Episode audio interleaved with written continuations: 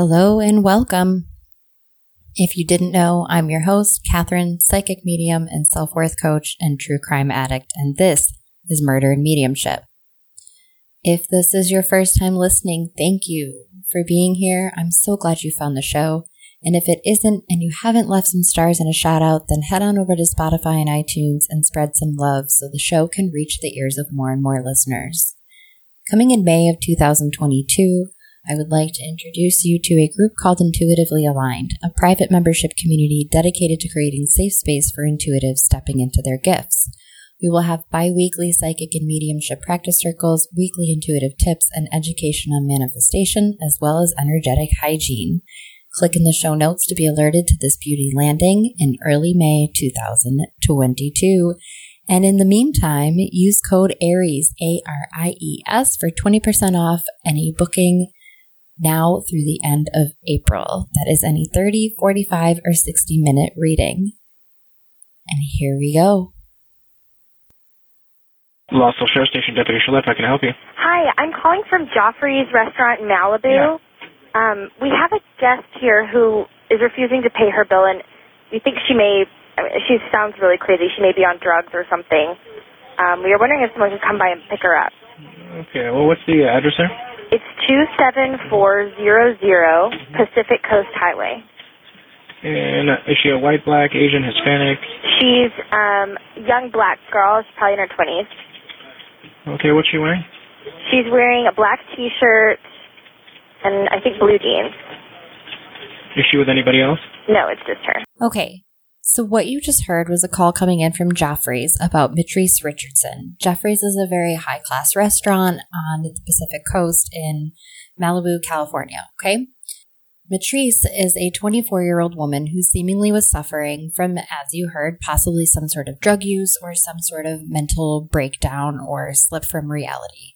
Mitrice was a recent graduate of Cal State Fullerton with a bachelor's of psychology and was preparing to apply for a graduate program, at the encouragement of her mentor and boss, Dr. Rhonda Hampton, a clinical psychologist she had been interning for. In addition to this internship, Mitrice was also a go go dancer at a local gay and lesbian club, not to be confused with stripping. Her career goals were incredibly respectable as she planned on working as a child psychologist with a focus on foster children. Prior to college, Mitrice was a cheerleader, dancer, and pageant queen.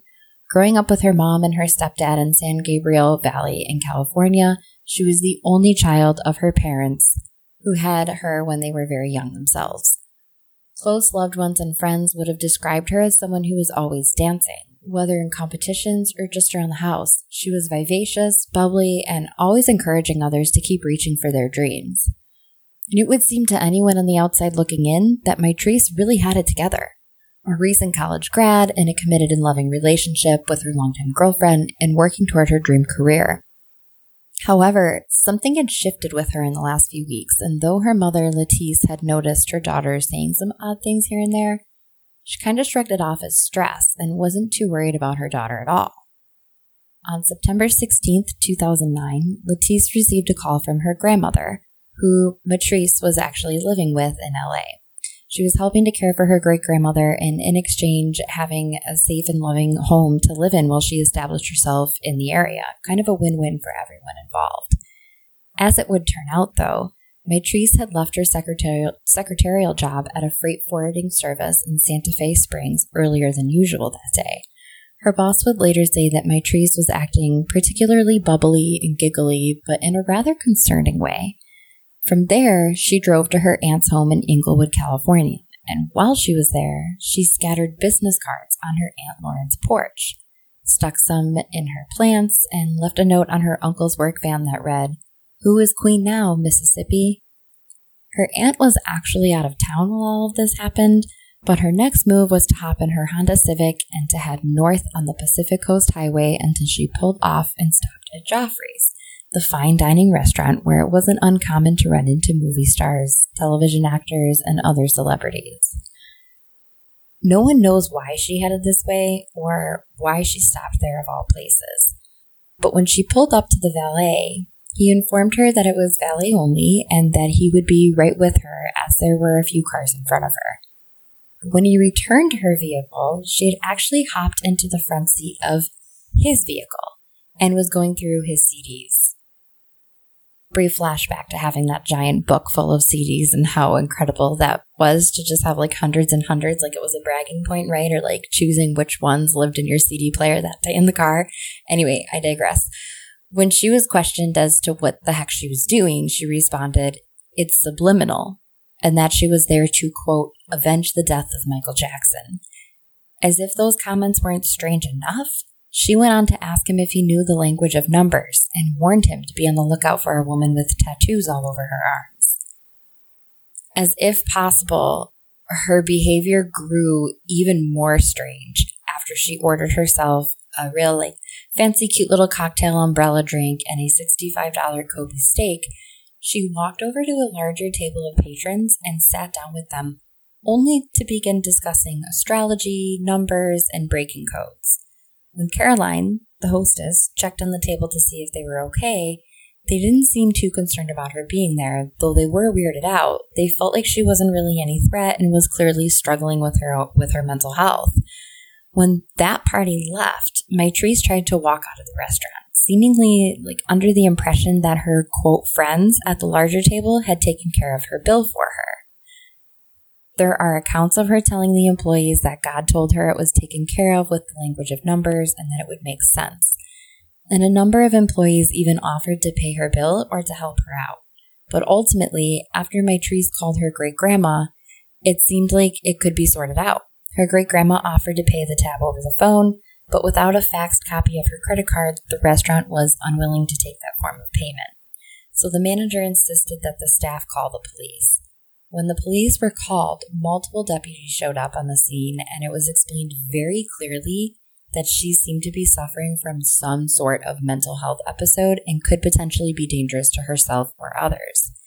They called the police not just because of the fact that she couldn't pay the bill. According to the manager, he later explains that his his motive to call the police there, his his reasoning, his logic for it was that she clearly seemed like she was in some sort of distress and she needed help. So he thought that the safest place for her would be with the police. Although I have to think that there was a lot more behind that than him just calling the police on her because he felt like it was safest for her. I, I don't I don't know. I, I don't that doesn't sit right with me. But regardless, upon searching her vehicle, deputies found less than an ounce of marijuana and essentially placed her under a citizen's arrest and took the, took her to the Lost Hills Sheriff Station in Calabasas through the Santa Monica Mountains. Before they had even arrived at the station, Latice was on the phone with the Lost Hills Sheriff Station to see if her daughter had arrived. And that's like a 15, 20 minute drive over there. So really, her grandmother, Latice's grandmother, Mitrice's great grandmother, called so quickly to alert Mama to what was going on. And Latice called as quickly as she possibly could have to see what she could do to help her daughter. And this is that call to the uh, Lost Hills Sheriff Department. I am calling. I'm a little frazzled right now. I understand my daughter is being brought into the station. My Mitrice Richardson. Have they made it to the station yet? And she's been booked. Okay. Is, is do you know where she's coming from? Uh, it's some restaurant out in Malibu, and I, I didn't even think to get the name. The okay, manager's yeah, name the is. Only, the only place we have somebody that's in custody that they just announced on the radio that they're coming up is from Geoffrey's in Joffrey. Pacific Coast Highway. It's Okay. the only female that's being brought up to the station as we speak. They actually just put it on the radio right before you called. Okay, okay. I'm I'm her mother, Oh, okay. and are you guys going to book her and then release her on her own re- recognizance tonight because it, it's it's dark. She doesn't have a car, and I don't want her wandering out. I'm I'm totally just taken aback because this is so out of character for her.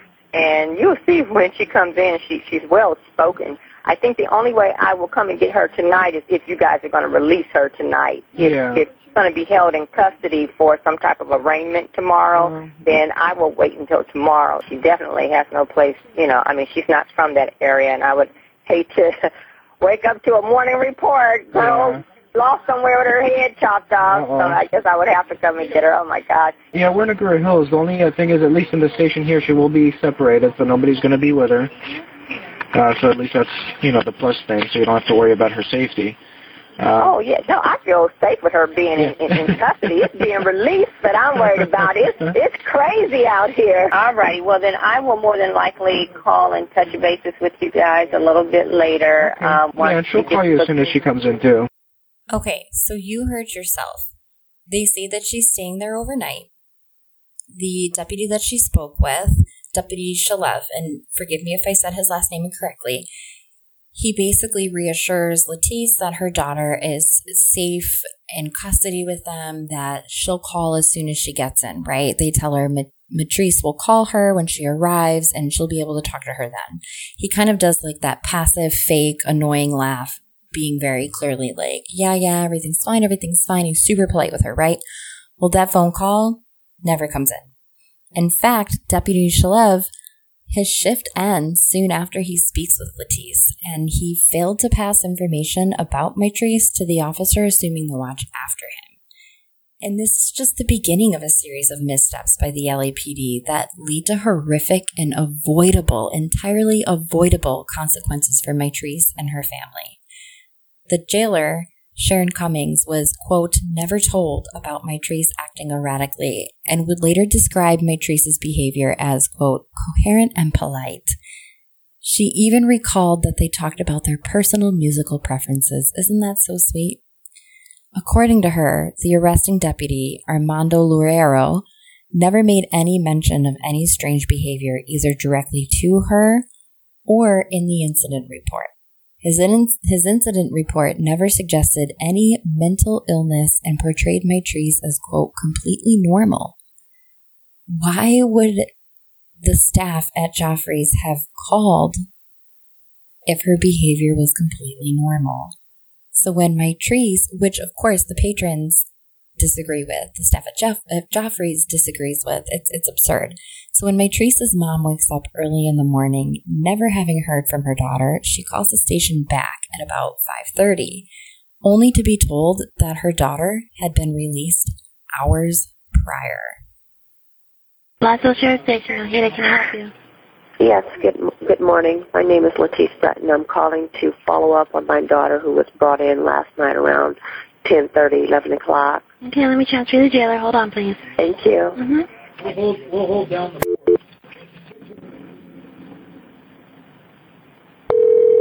Lost Hills Station, Baumgartner. Yes, hi. My name is Latice and I called not too long ago regarding my daughter, Mitrice Richardson. How long before a missing persons report can be filed?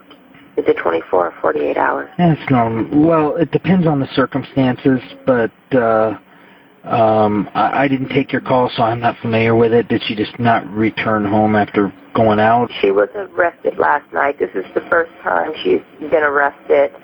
Um, she's in an unknown area. Mm-hmm. that she's never been in.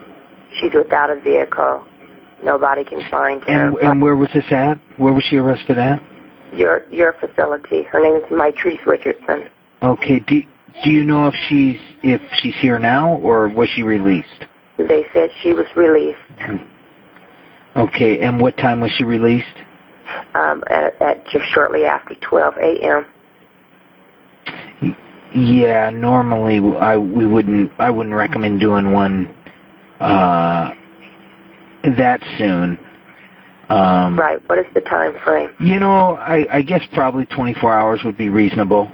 I mean, if if there would be some some mitigating factors, you know, where you know you sus- would suspect maybe something you know Well, not yeah. right, right?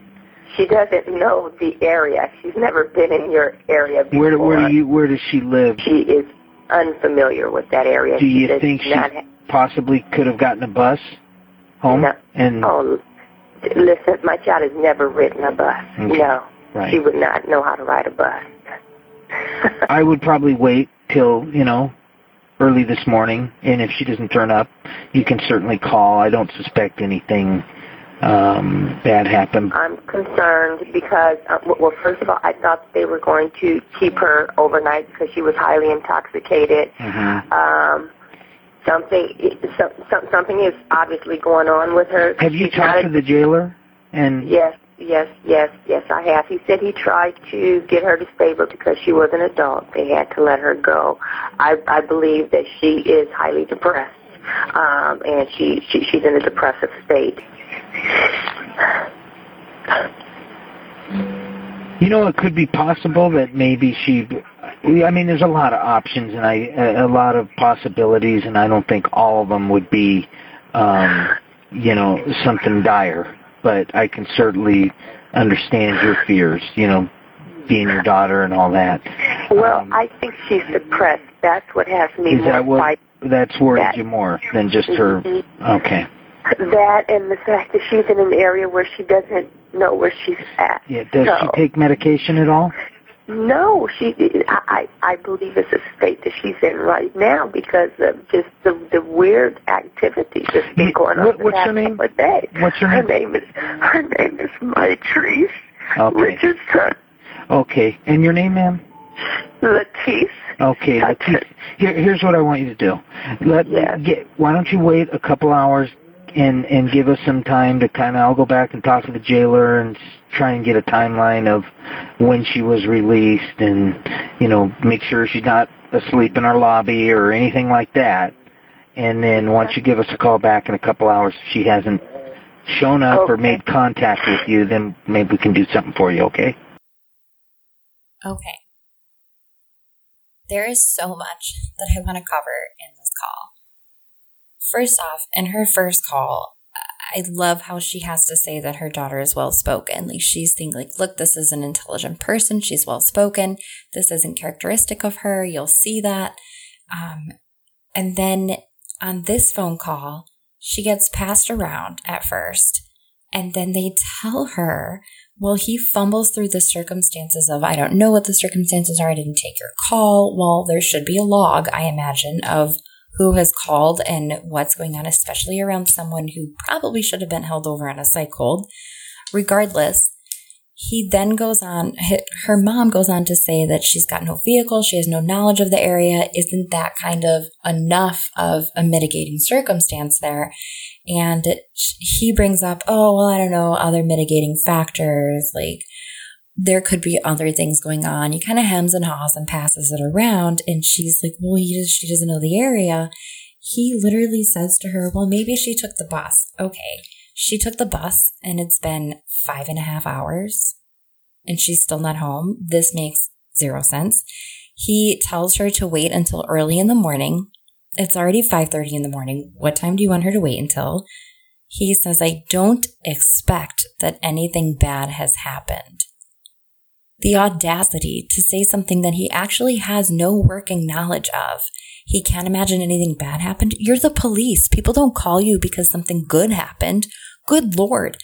Then when he says, Have you talked to the jailer? When that's who originally passed the call off to him, oh my God, my, my brain could explode. It could be possible. There's lots of possibilities. He's stammering again. And then he says that lots of those possibilities are probably not anything dire. Okay, well, the one possibility that it could have been turns out it was dire and nobody moved on it. And again, minutes into this conversation, he has to double check on what her name even is, which I find sickening because it means that he's not even paying attention enough to have retained her name. This is a big deal. Tells her to wait a few more hours so they can get their timeline straight. And what really blew me away is when he said, make sure she's, you know, not like asleep in her lobby or anything. Is that common? That you release people and they go to sleep in your lobby? This doesn't feel right. This does not feel right at all.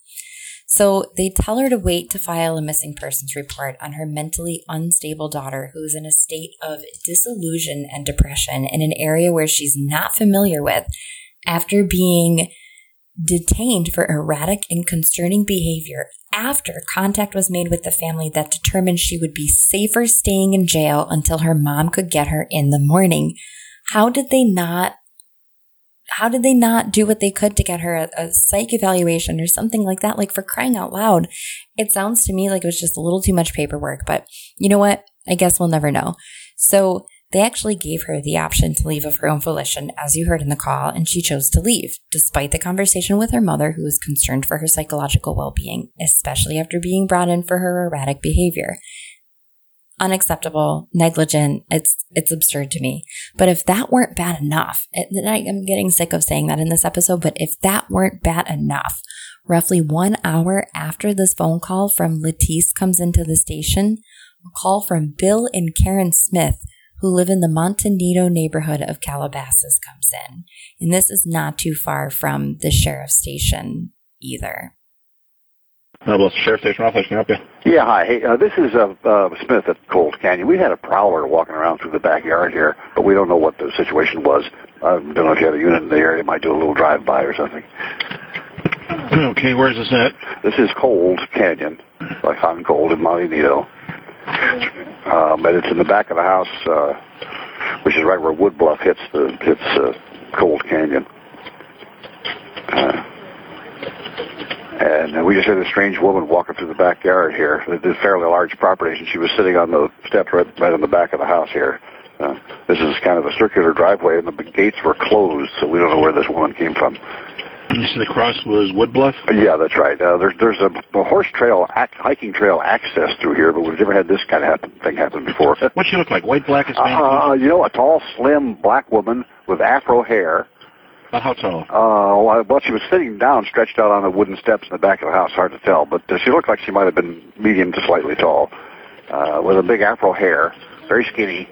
And I think she was wearing maybe jeans or tight pants with a t-shirt. You, you've never you've never seen her there before? No, never. Nobody ever does that. I mean, the, the people hike on the trail all the time. We, you know, the trail goes through our property, but we leave it open on purpose because it's kind of a nice thing for horses and people. And you said she's laying across the she was laying across the steps, or she was sitting kind of sprawled out on, the, on these wooden steps in the back of the house, right against the back of the house.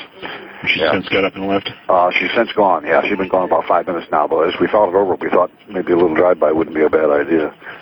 And what direction was she she last seen headed? Never saw her. She w- once she left, she just disappeared. Uh, we I moved from one window to another. I said to her, I, I hollered down, "Are you all right?" And she said, "I'm just resting," or something like that. Uh, but uh, she's certainly gone out of her way to get to that close to the house because the, the hiking trail is not that close. It's on the ridge. All right, well, since we go ahead and check the area for her. Appreciate that very much. Not a problem, sir. Thank you. You- Bye. Bye. Okay, so this call comes in, and when the call comes in, I what kind of strikes me is that number one, the tone of voice and the reception of the call is definitely different than when they spoke to Latice.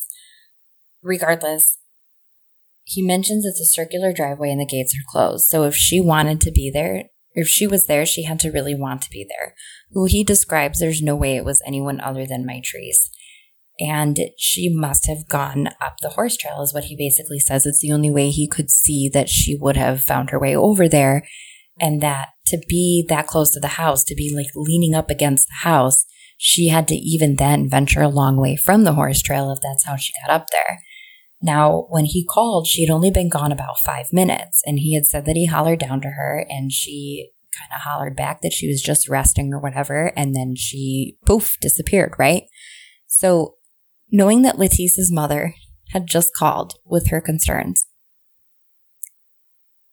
And this woman, this description sounds so much like Mitrice. It only makes sense that it would be her, especially being this close to the sheriff's station still.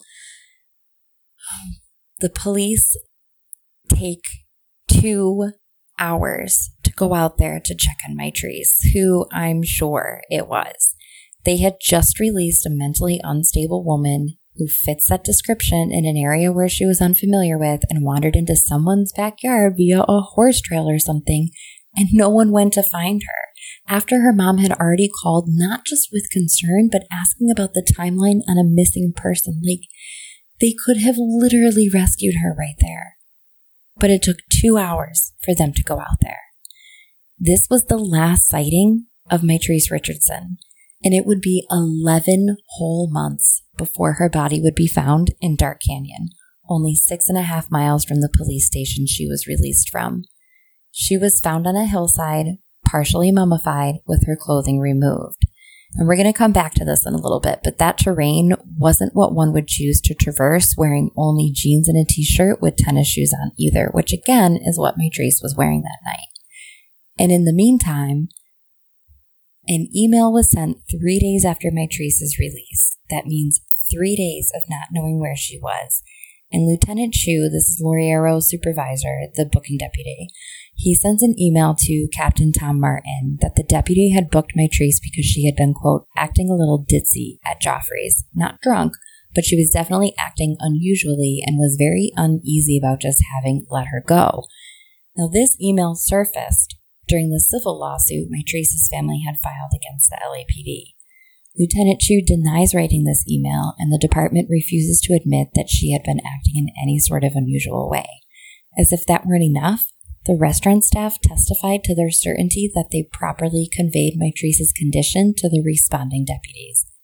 There was no room for them to believe she had been acting in a healthy and normal way, or they wouldn't have arrested her. In fact, Geoffrey's employees were then asked to sign sworn declarations that did not include any mention of Mitrice's erratic behavior. The valet in turn signed a declaration written by county attorneys that he had definitely spoken to two deputies that evening, and one of them had referred to Mitrice as, quote, a ding. This is sickening and so disrespectful because he further conveyed to the deputies that he felt she was a danger to herself and possibly others. However, the final report was littered with errors still, and they were asked to sign it. Whether intentionally sloppy to leave important details out or because they simply didn't give a crap about Mitrice or the situation. In the early days of her disappearance in the Montecito area, her family demanded any video of my Mitrice in the police department, and they were told that there simply was not any video of her there.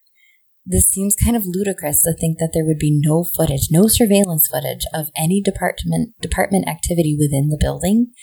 Five months after demands for internal video of my Mitrice, finally, video is given to the family.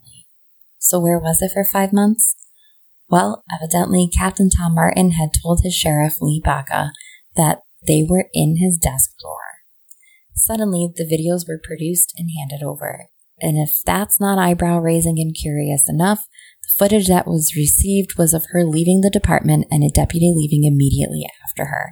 It cannot be seen which way he goes after leaving the building, and it also showed Mitrice clinging to mesh screening and rocking side to side as if a child in a state of distress or anxiety.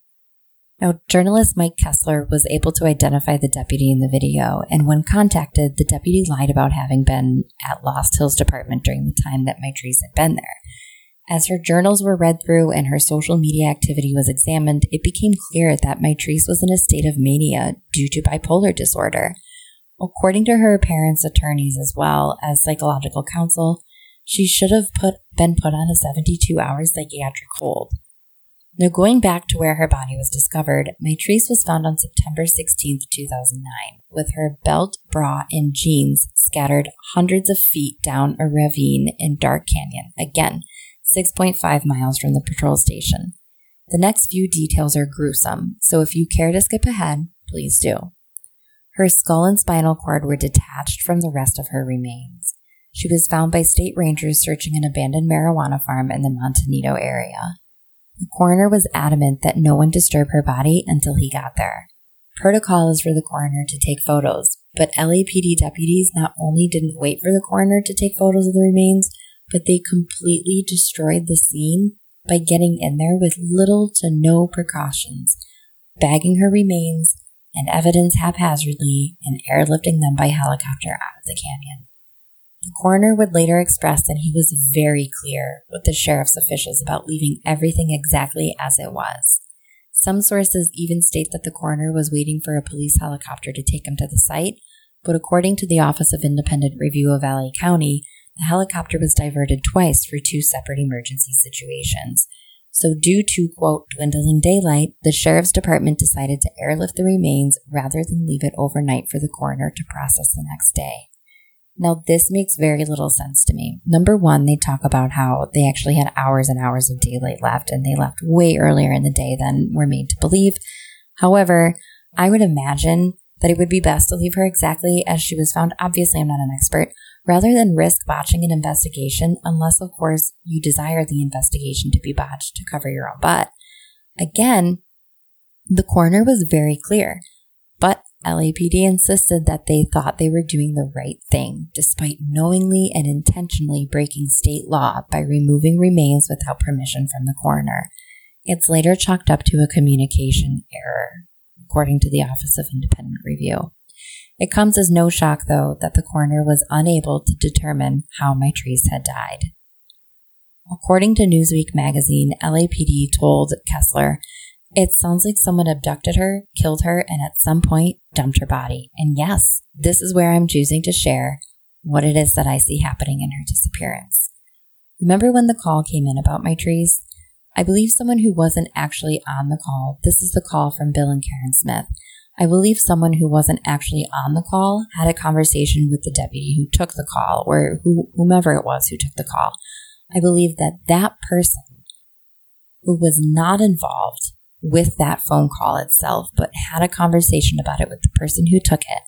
I believe that that person drove out there in their personal vehicle, not in their official vehicle, and they found her well before the other officers went out to see what was going on at that property. I mean, they had a two hour window.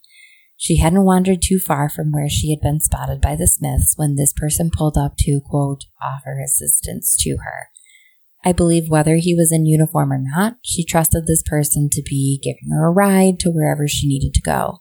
And because the officers at the station were talking about her and what a ding she was, they knew this could be an easy opportunity to get what they wanted.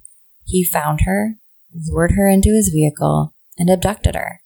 I do not believe that he killed her immediately, but then he held on to her for, I'm hearing, around a month. And as far as I can tell, he drugged her for ease of control. He knew that nothing would lead back to him as far as he was concerned because it, as it was already explained, as it was, it was still an incredibly corrupt apartment and his tracks would be covered.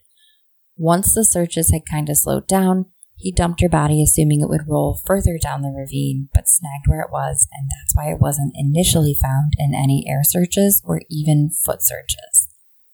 I do believe an officer was involved in her death, and I do believe that he will be brought to justice, but not until he's near retirement or following his retirement. He feels like he would have been in his 40s or so at the time, which would likely have him retiring in the next few years.